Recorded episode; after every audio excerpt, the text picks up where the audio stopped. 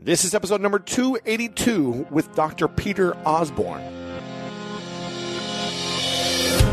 Welcome to the School of Greatness. My name is Lewis Howes, former pro athlete turned lifestyle entrepreneur, and each week we bring you an inspiring person or message to help you discover how to unlock your inner greatness. Thanks for spending some time with me today. Now let the class begin.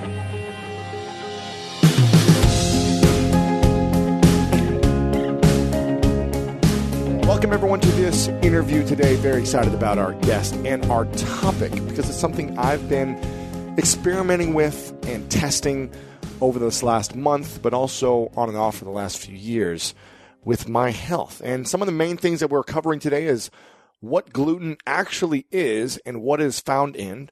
If you're not gluten sensitive, should you still stay away from eating it? What about all those cheat days that people talk about?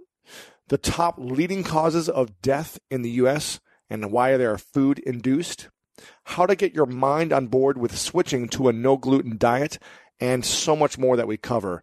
And our guest is none other than Dr. Peter Osborne, who is a chiropractor, and a board certified clinical nutritionist. He is licensed with a Pastoral Medicine Association and is a doctor of pastoral science and medicine. He's been practicing since 2001. His clinical focus is the holistic natural treatment of chronic degenerative musculoskeletal diseases.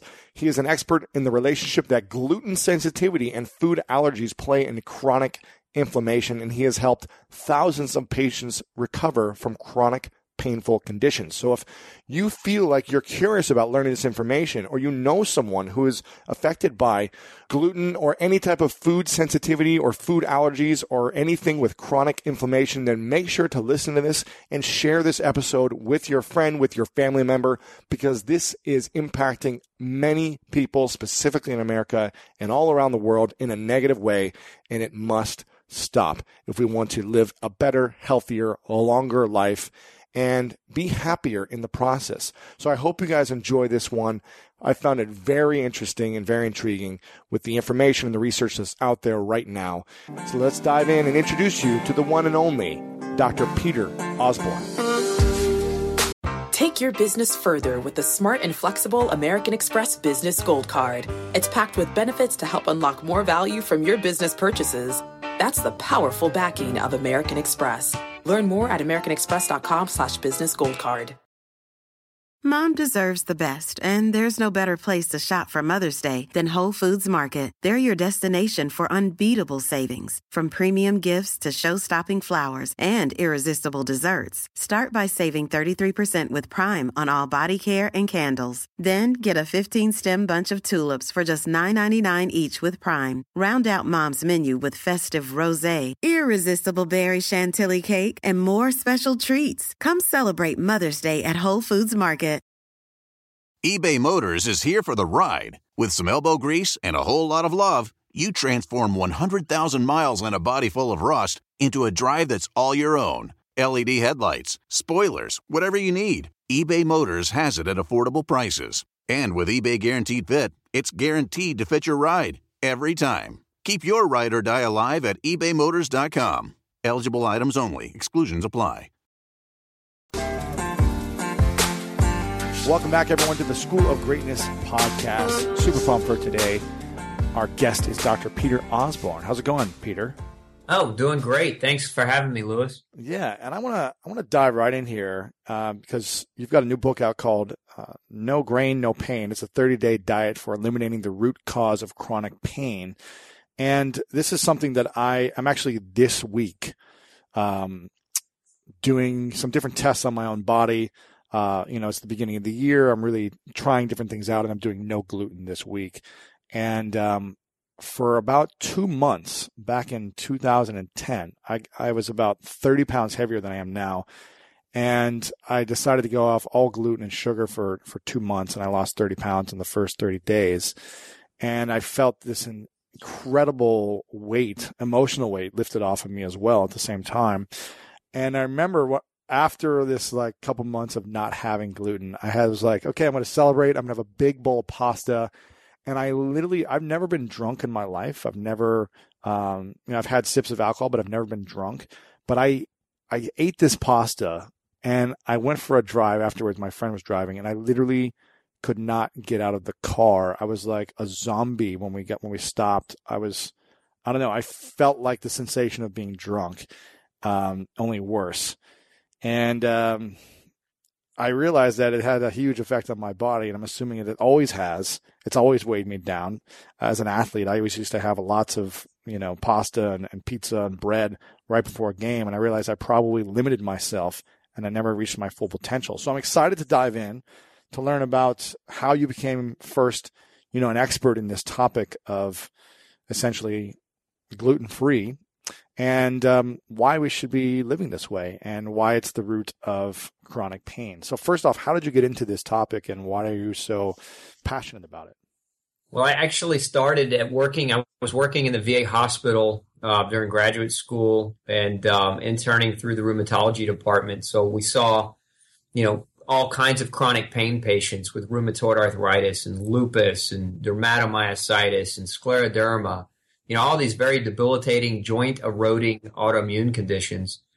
And um, nobody ever got better. That was the, the point of frustration for me was that all these people come through, they'd be put on these powerful anti-cancer medications like methotrexate and these powerful anti-inflammatories, but but they really weren't better, and they'd end up in a surgical consult with a joint replacement surgery anyway. So to me, it was almost like a, an exercise in futility because a lot of the drugs, what the side effects of a lot of the drugs that were being used were were horrific, mm.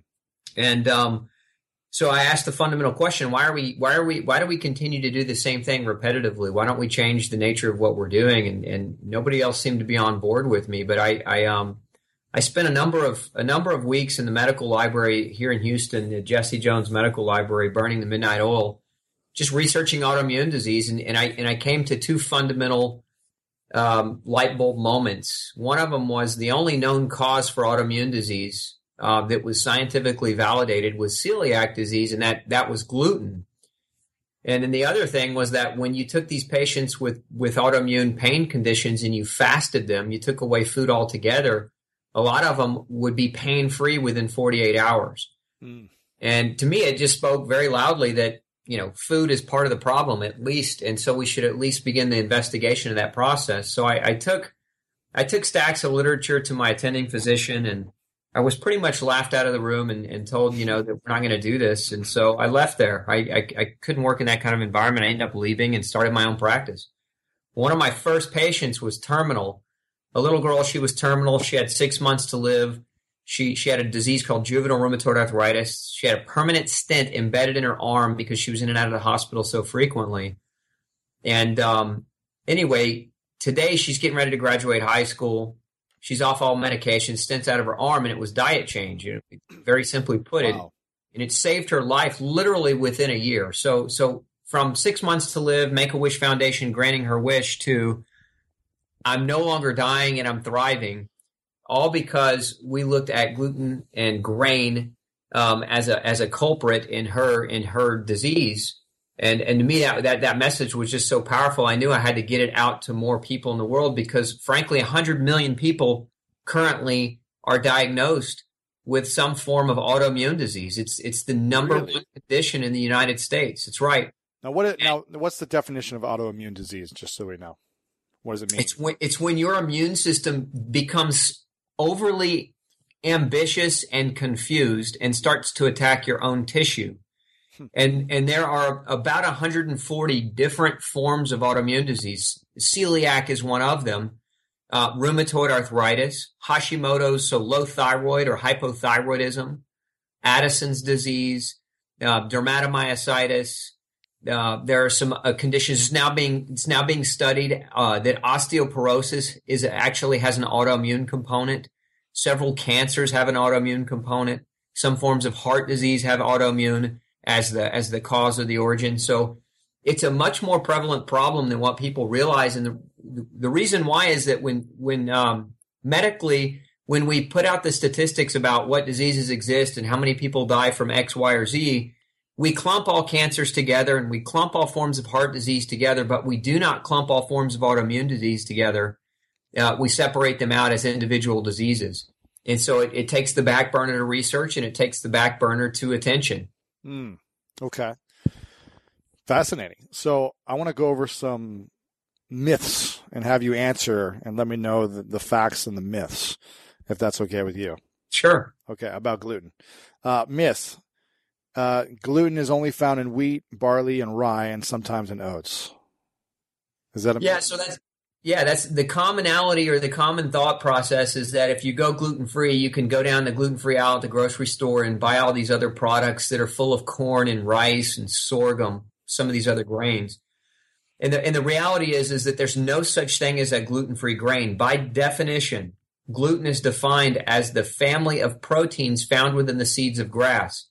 So oats, they're a grass. Corn's a grass. Rice is a grass. So a lot of these people they're gravitating toward these you know quote unquote gluten free substitutes and what's happening and even this, the the research validates this you know, at, the, at the last study that was done showed that 92% of people going on a gluten free diet had persistent inflammation because they were eating these other forms of gluten wow okay so i didn't i wasn't even aware of this so corn and these other grains um, that isn't quote unquote gluten uh, what that's in the gluten free aisle it still can create inflammation in the body, is what you're saying.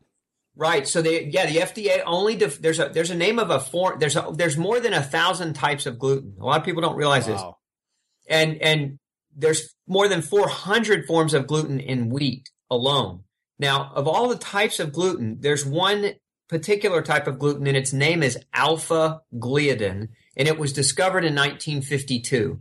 And the new FDA gluten definition is based on, on research that dates back to the 50s. And, and so we're only calling gluten free or we're only calling foods with gluten foods that contain this alpha gliadin. So if the food doesn't contain alpha gliadin, they can call it gluten free by law. That's the FDA law on gluten labeling. So again, corn, the name, one of the names of, or one of the glutens found in corn is called zine or zane. And, um, and this particular gluten is, is been found in a 2012 study to be just as detrimental to people with gluten sensitivity as the alpha gliadin found in wheat. It's just not common knowledge. It's not being taught. The, the, the doctors who are diagnosing celiac disease and telling people to go gluten free are encouraging them to eat corn and rice as substitutes, mm. as opposed to educating them about this newer research that's coming out that, that's quite alarming. So, corn and rice, you're saying, is essentially not that good for us to eat as well. Correct. Interesting.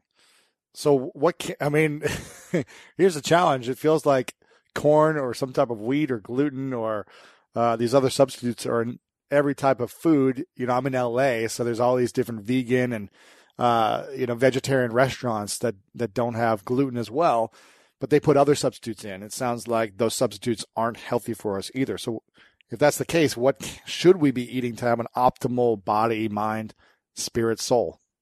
Well, that answer is dependent on the person. So one of the things you mentioned is you're getting some tests done to kind of to kind of figure out how to better improve your health. So as a clinician, I you know I have a clinic in Sugarland, and, and one of the things that I do with every patient is I test what they're allergic to, what they're not allergic to, whether whether or not uh, they have gluten sensitivity, whether or not they have leaky gut, whether or not they have vitamin and mineral deficiencies, so that we can put together the exact blueprint that that patient needs to follow to regain their health. But if we're if we're just generalizing and, and we're saying, okay, let's let's work under the assumption that the person could benefit from a grain free diet, um, and we're saying what can that person eat? Well, meat, vegetables, fruits, nuts, seeds.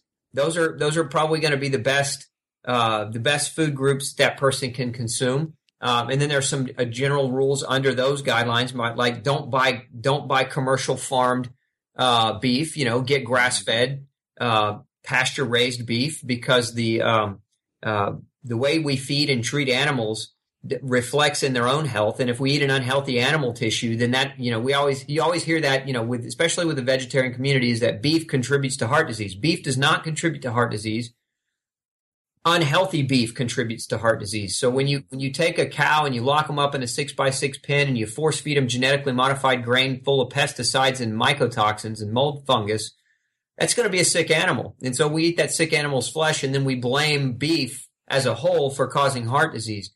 So so we look toward what we're eating and we and we gravitate toward smarter choices, organic, free range, pastured, uh, wild caught instead of farm raised. Those are those are the choices that we want to tend to gravitate toward. Mm. So if we're not gluten sensitive, are is it okay for us to be able to eat foods with gluten in it, or should we stay away from them all in all, even if we're have no sensitivities or celiacs or any of those conditions? Well, if you have any form of autoimmune disease, you should have gluten sensitivity ruled out immediately. If you don't, um, you could still benefit from a grain-free diet, and here's why. Hmm.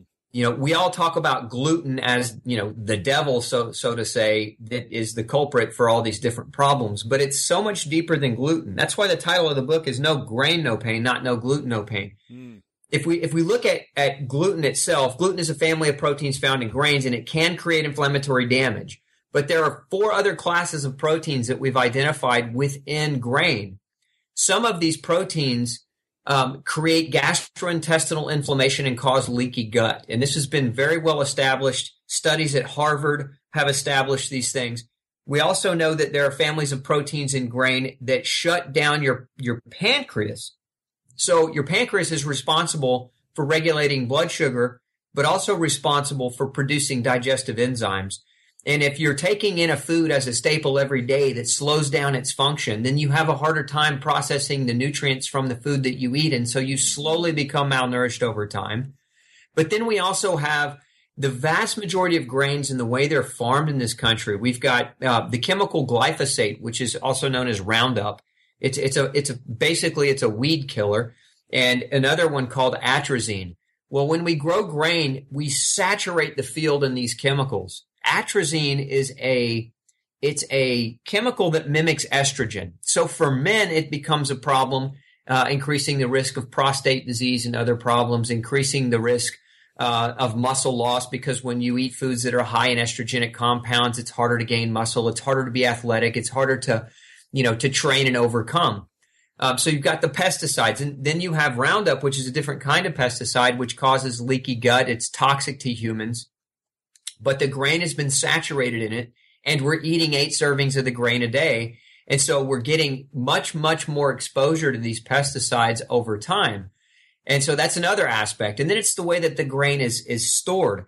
Uh, a number of forms of grain, the way they're stored in these big silos, and they're stored for lengthy periods of time and they actually grow. Mold grows within these grains. And it's actually been, it's very well studied that mold is a common problem in grain storage, mm. but but not just mold. And, and, understand that it's estimated that about thirty to forty percent of the population has a mold allergy. Wow. So here's this, you know, you've got a large quantity of people who potentially are allergic to mold are going to have a problem with grain and it has nothing to do with gluten.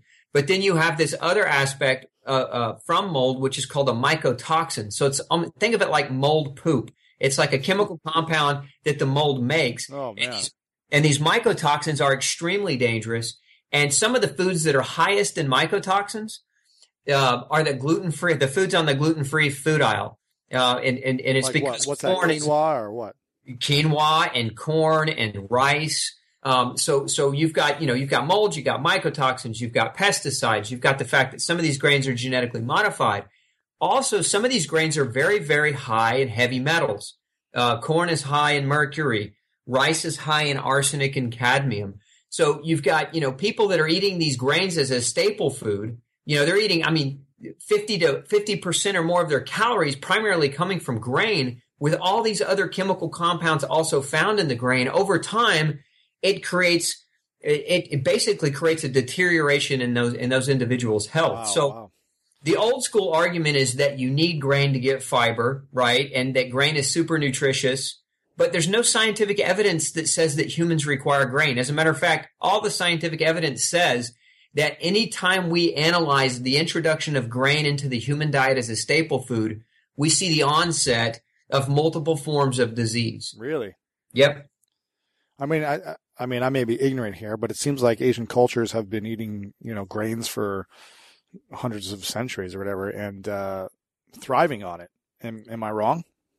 Yes. Well, no, yes and no. So, and that's a great point. I'm glad you brought it up. The, the Asian culture has the biggest problem with diabetes than any other culture in the really? world. Really? More than yes. Americans? More than Americans. It's, it's kind of this myth in America that the, you know, that the Asians are so healthy because they follow this oriental, more natural way of living. It's kind of a, it's kind of one of those. Uh, I guess you could say one of those. Um, one of those common thoughts that people think about. That's not. It's just a myth. It's not true. And uh, they have more problems with diabetes than any other culture. And one of the reasons why is rice. Oh my goodness. Okay, so what are the main grains that people think are healthy for them that are actually that we should eliminate completely from our diet no matter where in the world you are? Okay, wheat, barley, rye, oats, corn, rice, sorghum, and millet. Those are the those are the primary grains that I just don't recommend people consume, especially especially if they're commercially farmed. Wow. Okay, so we should completely eliminate these things from our diet because even if we have no sensitivities to, to gluten, you still think we should eliminate them. Yeah, because you're getting exposure to all the other things, and and that's just that's just a part of it. I what I just described is a fraction of of some of the problems that grain brings uh, when you make it One of my favorite parts about my job is that I get the opportunity to travel a lot. And in fact, I'm recording this right now while I'm in Mexico. And actually, I was thinking about something that I wanted to share because I get a lot of questions from so many people about different side hustle ideas. So here's one for those of you out there that are on the go a lot like I am or traveling a lot. When you're staying in your Airbnb on your trips, have you ever thought about how you could be making extra money by hosting through Airbnb while your home is vacant? If you're interested in an extra stream of income, Airbnb hosting is an easy place to start, and it's like giving your home some company while you're away. Your home might be worth more than you think. Find out how much at airbnb.com/slash host. So listen, we all know life is full of yada yada, like those quote unquote free trials that somehow still charge your card for something, or when companies have those sneaky gotchas hiding deep in the fine print. And I know you've dealt with yada yada before, like those bills that keep going up and up for no reason at all, or when budget airlines promise a cheap fare but then charge you for every little thing until you realize you're paying more than you would have somewhere else. And yes, it is possible to outsmart yada yada, like triple checking airline deals to make sure all you need is already already included, but you don't take yada yada in life. So don't take yada yada from your wireless provider. Metro by T Mobile has no contracts, no credit checks, no surprises, and nada yada yada. Stop by one of over 6,000 Metro stores nationwide.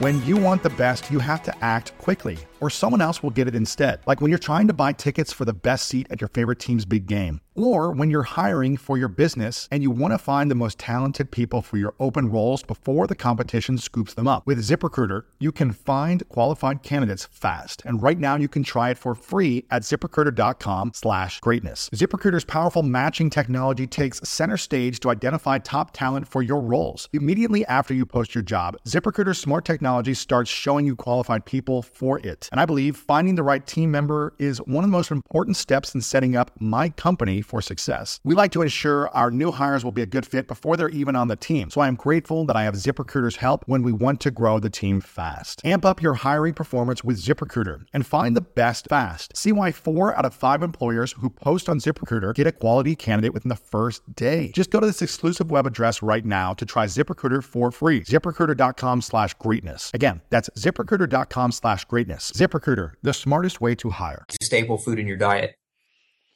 This is, I feel like I've just been eating wrong my whole life then.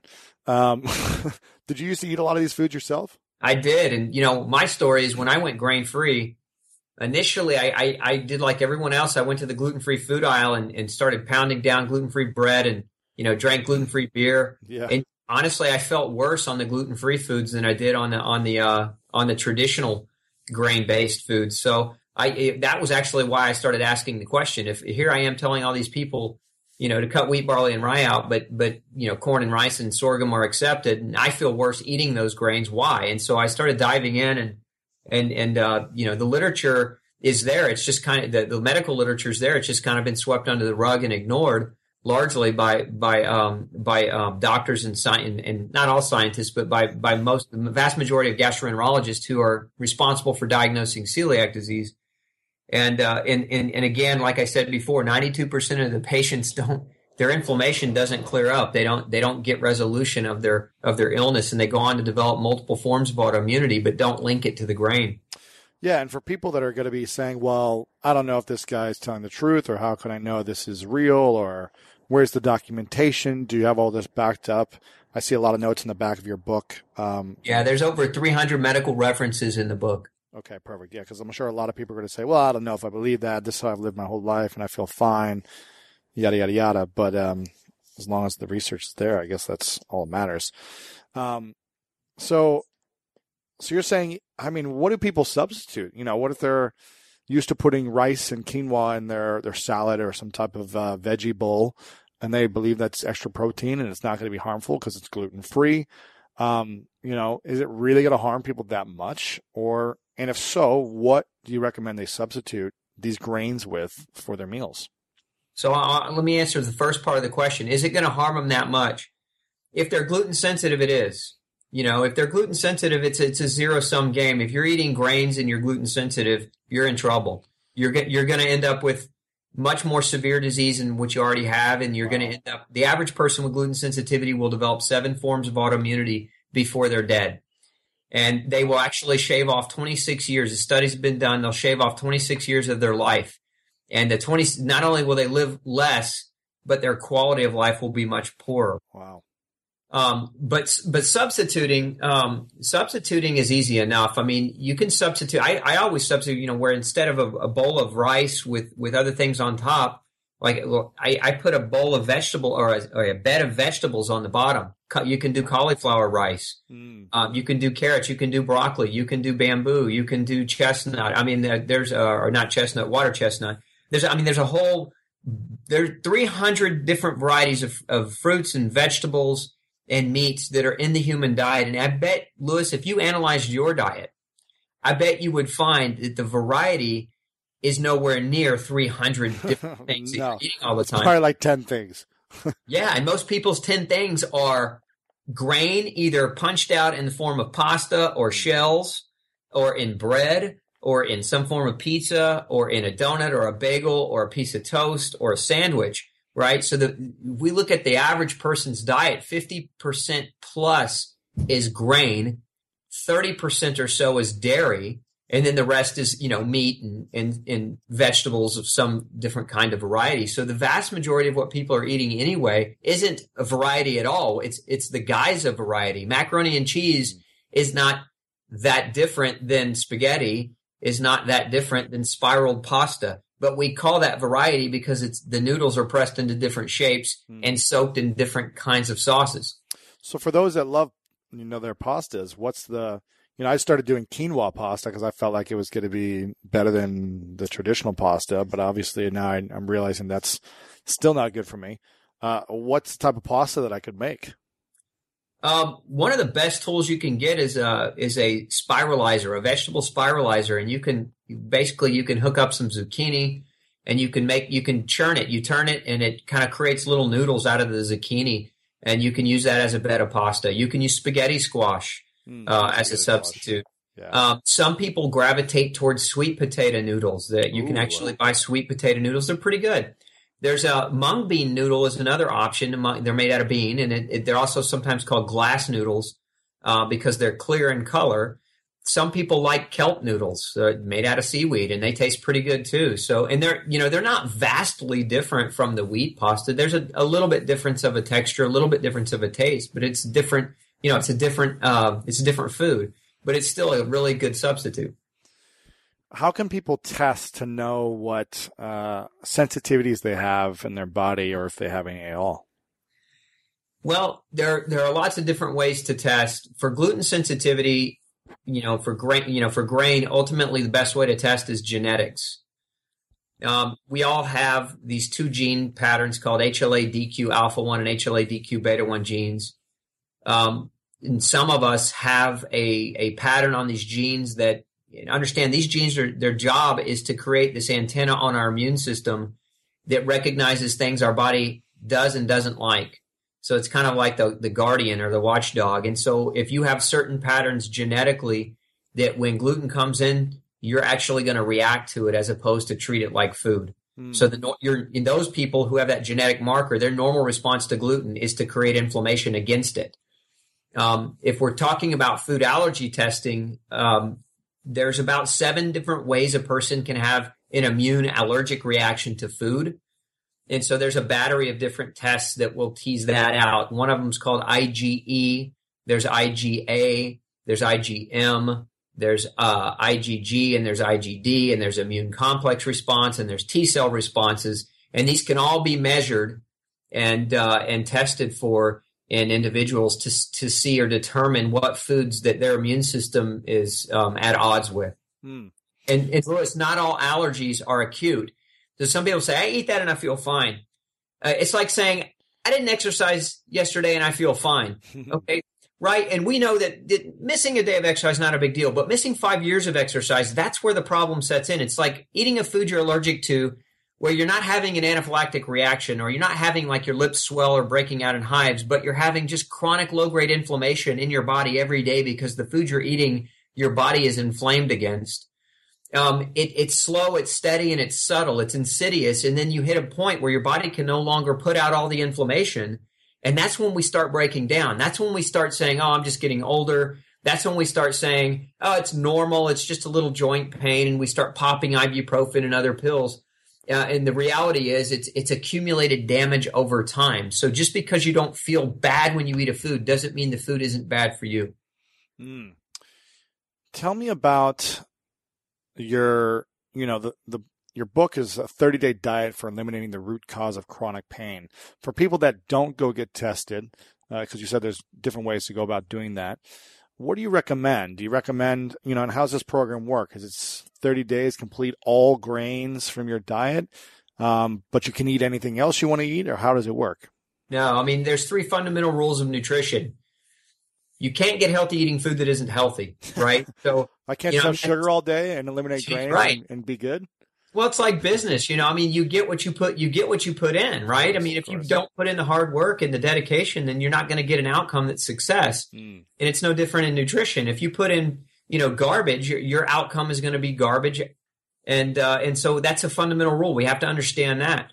Uh, rule number two: don't eat what you're allergic or intolerant or sensitive to. And rule number three: if you feel bad when you eat it, stop eating it. Listen to your body. Mm. But but beyond that, the 30 day program is designed. I mean, I've been in practice for 15 years, and so I've seen pretty much every every autoimmune disease you can imagine and I and I've seen every kind of diet plan and every kind of uh, modification you could imagine. And so this 30 day plan is based on person who's not doing any testing, and it's based on on the premise of going grain free. There's some other foods that we look at that we that we eliminate, and there's two phases to this diet. There's a phase one, which is 15 days, and then there's a phase two, and it's graduated. So the first phase is a little bit easier, and you graduate into that second phase, and it becomes that's where for most people, if it's going to be a challenge, that's where the challenge is.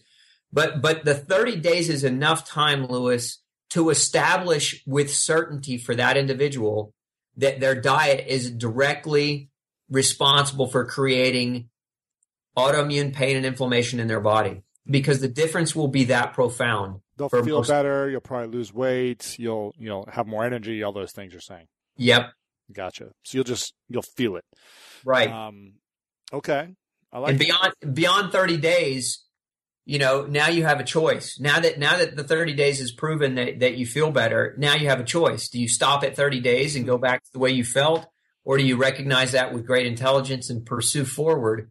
Um, and, and some people do. They pursue forward and they get tested and they, they tweak it even more and they get even better. Again, it's kind of like business. You you get success and then you tweak that so that you can get to another level of success and you keep moving in that direction. Well, nutrition it works very very similar.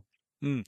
What about those freaks of nature that are just shredded human beings, have all the energy in the world, and they eat garbage, sugar, candies, junk food, ice cream whenever they want, and they just seem to be genetic specimens? What about those cases? They always pay a price. Really? Yep, always. There's always a price to pay. You don't get you don't get to escape the price. Some people pay it later in life as opposed to earlier in life. Mm. Um, but I see those guys all the time. Usually, those guys and they are guys. That women typically get sick around the age of 35 to 38. Um, the men like that you're referring to, they're typically in here at 55 to 58 with low testosterone. Their hair's falling out, sex drive is gone, their muscles are wasting away. They don't understand why they're growing a pot belly when they've always gotten away with treating their bodies like garbage their whole life. Wow. Okay. What about the um, the whole theory of a cheat day. You know, six days a week, I'm going to be grain free, sugar free, or you know, live by these specific principles. But you know, we live in uh, a day of age where there's amazing dessert foods and all these different things that we could enjoy, and people want to enjoy life and and be able to experience different tastes here and there. Is it bad, or do you think it's going to be harmful long term if six days a week you're eating super clean on this process, and then one day a week you indulge in you know the donuts and the, the cupcakes and the brownies? Well, if a person is is truly gluten sensitive, that cheat day is a problem. Um, it's a zero tolerance policy. That the science shows that gluten can do damage at 20 parts per million, which is about the size of a breadcrumb, and that that inflammatory damage can last for up to two months. So if you're cheating every sixth or seventh day, you know you're you're going to stay in that chronic inflamed state. Now, now some people. What if they don't have the sensitivity? If they don't have the sensitivity, look, um, the body is dynamic and resilient, but but then we have to do the math. I and I would encourage people to do the math. If if you spend one of every seven days, uh, you're basically um, you're basically if we're scoring you at your grade, right? You you've got a bad score. You've got a bad test grade. You know, one out of seven um, is not a. If you miss one and there's only seven questions, you're writing at a low B so if you want your health to be a low B, uh, then that's your call. You can make that call. but I, you know, I, I, that's the way I like the numbers don't lie that way. So sure. Think of it if you if you think of it like that, and then you may instead of saying one cheat day, maybe you say one a month, and that that maybe becomes more of a realistic thing. I think people have have gravitated toward the social engagement with food in our in our society. Food has is out of control. If you look at the top causes of death, every single one of them, Lewis, are associated with food. Cancer is associated with food. Heart disease associated with food. Autoimmune disease associated with food. The, the, the next leading cause of death is medication. And I know a lot of people are saying that's not true, but it is true. A study published in the Journal of American Medical Association in 1998 um, provided that evidence, and, and um, it's the fourth leading cause of death in the United States. So if the top three causes of death in the U.S. are food induced, and the fourth leading cause of death is the way we try to pre- prevent the food induced disease is through medication, then who's winning? Hmm. I mean, statistically, you're going to die of heart disease or cancer. Um, so you got to ask yourself, is that what you want? Is that, you know, is that cheat day worth it? And I'm not saying that, you know, a person can never have a treat. I'm just saying, let's evaluate where the treat is coming from. I mean, I like things that are sweet, but, you know, instead of buying this highly processed ho ho with 17,000 chemicals in it, right? Yeah, we may bake something at home that's got four or five ingredients. It's all coming from real food and not fake food. And there's no genetically manipulated ingredients and there's no hormones or pesticides or other garbage in it. So you can still have that. It just becomes a matter of having it intelligently. Mm. So what does your diet look like on a, you know, a consistent basis? What are you putting in your body and when do you indulge or do you?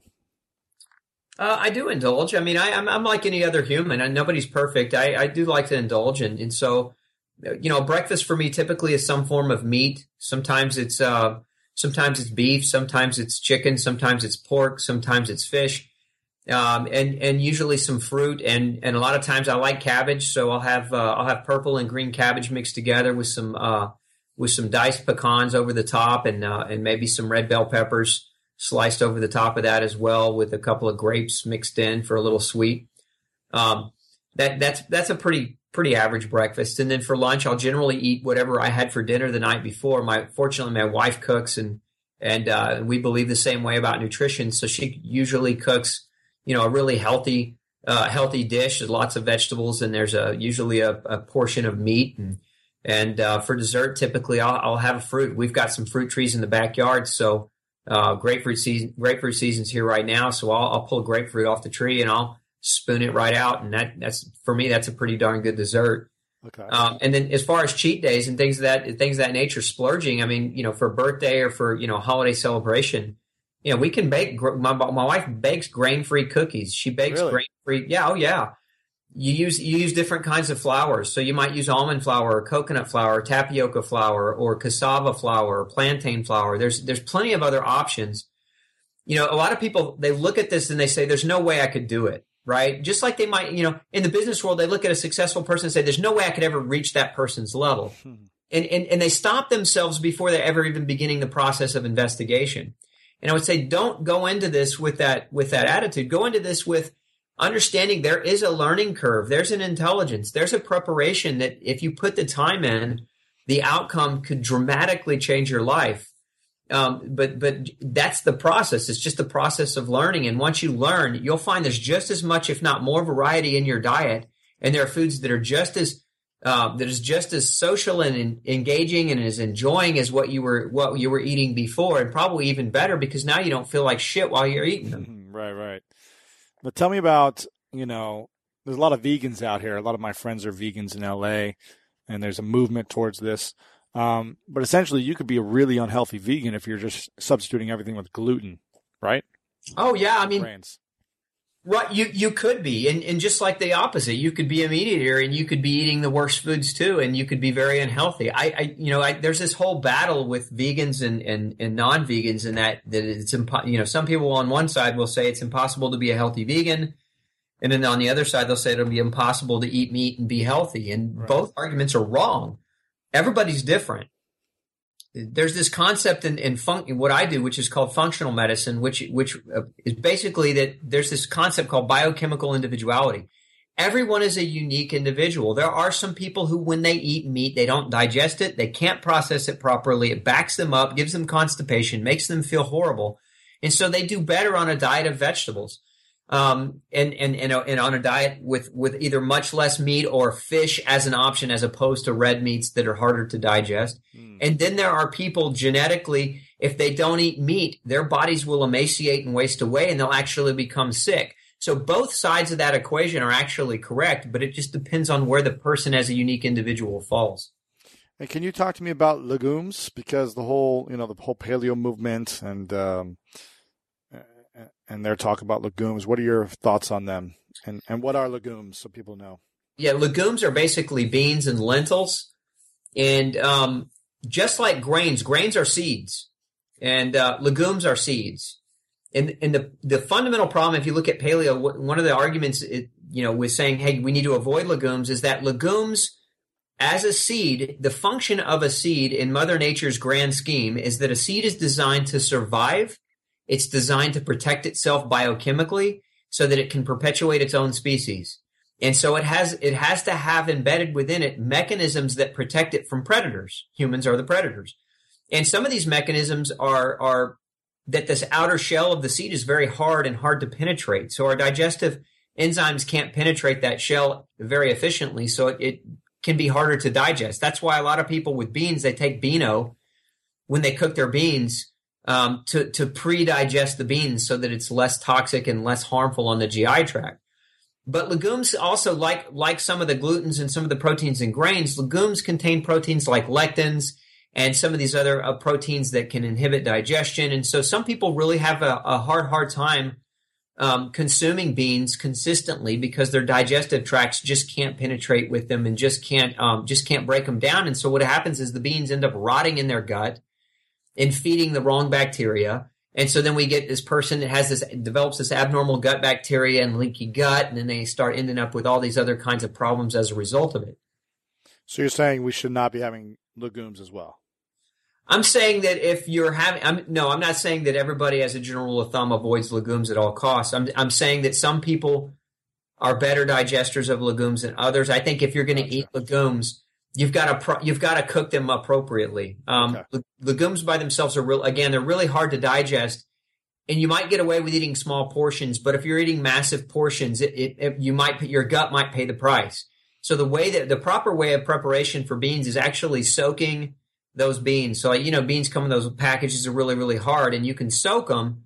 And most people will soak them for about 12 hours and then drain the water and then begin cooking them. Well, if you soak them about 36 hours, and and and you replace that water drain it about every 12 water 12 hours and replace the water what you're actually doing is you're washing away a lot of the anti-nutrients that are found in legumes hmm. and you're you're in essence you're almost in a sense pre-digesting that legume so that it's less uh, less work for your gut gotcha okay and i'm seeing here in your book cashew and peanuts those are not nuts right No, those are legumes. Those are Mhm. legumes. Okay, gotcha. What about almonds and almond butter? Everyone's- Perfectly. Everyone's perfectly using fine. That's good. Okay, everyone's using. I think I read somewhere recently that you know people are having consuming too much almonds in their diet now as a substitute for everything else. You can do that too. Yeah, that you can get too much. Al- The problem with almonds is they're higher in omega six fatty acids, and omega six fatty acids promote the inflammatory cascade. So if you if your diet ratio of omega six to omega three is out of balance, you tend to be hyper inflammatory. Wow. So it's like with any food, Lewis, you can overdo anything, right? I mean, the, the principal law of toxicity is that anything in high enough quantities can eventually become toxic to the body. of course. And, and that's why, you know, that old saying exists, you know, moderation. So don't, don't, don't pack down a pound of almonds just because almonds are on the safe list. You know, do it intelligently. Well, uh, if you could wrap everything up in less than 30 seconds, maybe someone uh, who seems to be living a semi healthy lifestyle, um, but they want to optimize their life, or someone who's really sick, it doesn't matter who it is, if you could share your message in 30 seconds or less that would inspire them to take action, what would you say? No grain, no pain. And follow the seven fundamentals. Eat a, eat a clean, healthy diet. Make sure you get eight hours of sleep, plenty of sleep. Make sure that you exercise consistently, but not, not too advertently over, don't overdo it. Make sure you're drinking clean, uh, clean water. Make sure you drink, you're breathing clean air. Make sure you got plenty of laughter in your life and, uh, and stress control and stress management. I, I would say those things. And, and as a general rule, you will improve your health if you apply those rules across the board. Hmm, I love that. Uh, what are you most grateful for, Dr. Osborne? I'm most grateful for being able to do what I absolutely love to do. I love that. I want to, before I ask the final question, um, I want to acknowledge you for your dedication and your consistency in your work of diving in and learning the research that you said was swept under the rug by many medical, medical practices for the last 15 years and really serving all the people you've served. I know you help hundreds, if not thousands, of people that come into your clinic in, in Houston. Uh, so thanks for healing people, saving people's lives. You're doing incredible work, and I want to acknowledge you for all your, your commitment to this this idea and this work. Thank you, Lewis. Appreciate Yeah. that. Now, where can we connect with you online? I know you've got your new book that we'll have linked up here in the show notes, but where can we follow you? Um, and what's your main site that we can go to? Well, my clinic site is drpeterosborne.com, drpeterosborne.com. And, uh, and then my foundation, I have a foundation to help people discern and discover the gluten-free lifestyle and kind of get their questions answered. And that's glutenfreesociety.org, O-R-G. Awesome. And you're all over the place on Facebook, Twitter, and everything else, correct? Yep. Okay, cool. We'll have it all linked up here in the show notes afterwards. I'll tell you guys where to go, but make sure to uh, follow Dr. Peter Osborne and, and pick up this book, No Grain, No Pain, a 30 day diet for eliminating the root cause of chronic pain. I think you're going to get a lot out of it. I've already been going through the book myself, and uh, just this interview alone has been extremely informative. But he's got the whole game plan for 30 days, what you should follow, what you should be eating, and a lot more research and information about the things you have been consuming and how it's affecting your health and your long-term health. So make sure to check this out. Get the book. Uh, you can get it on Amazon or everywhere else online, but we'll also have it linked up at the end of this episode. Final question for you. What is your definition of greatness? I, I think greatness is is allowing your inner power to shine.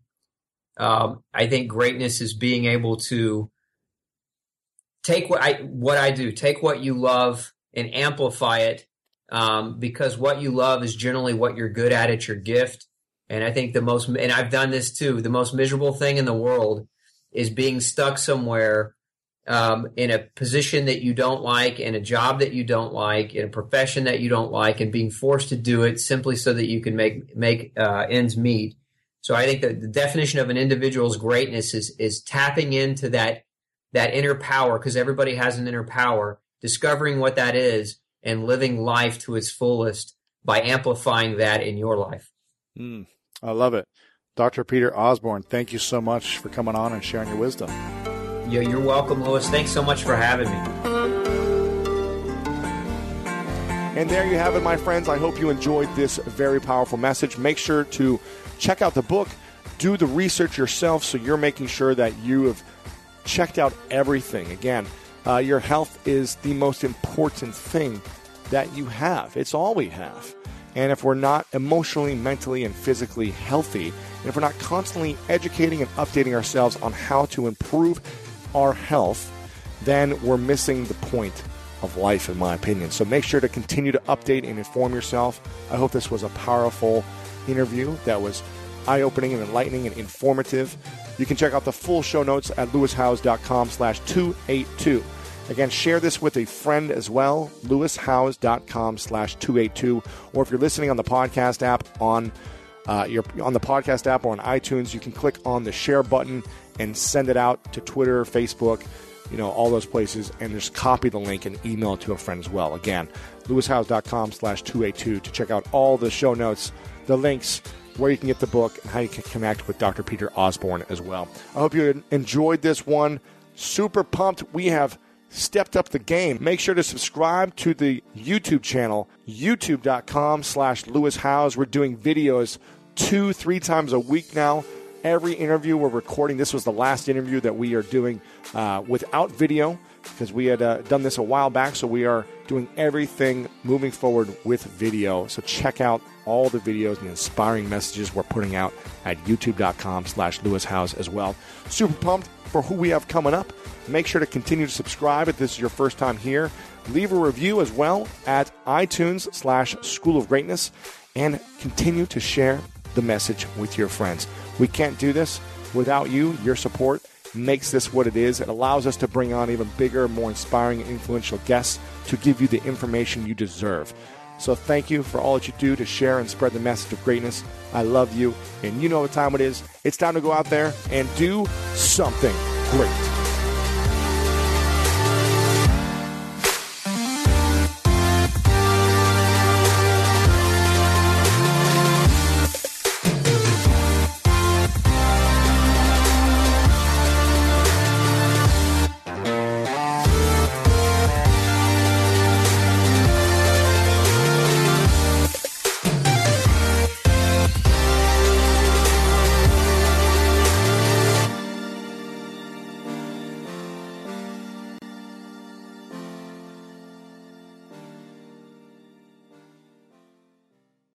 Deserves the best, and there's no better place to shop for Mother's Day than Whole Foods Market. They're your destination for unbeatable savings, from premium gifts to show-stopping flowers and irresistible desserts. Start by saving 33% with Prime on all body care and candles. Then get a 15-stem bunch of tulips for just $9.99 each with Prime. Round out Mom's menu with festive rosé, irresistible berry chantilly cake, and more special treats. Come celebrate Mother's Day at Whole Foods Market.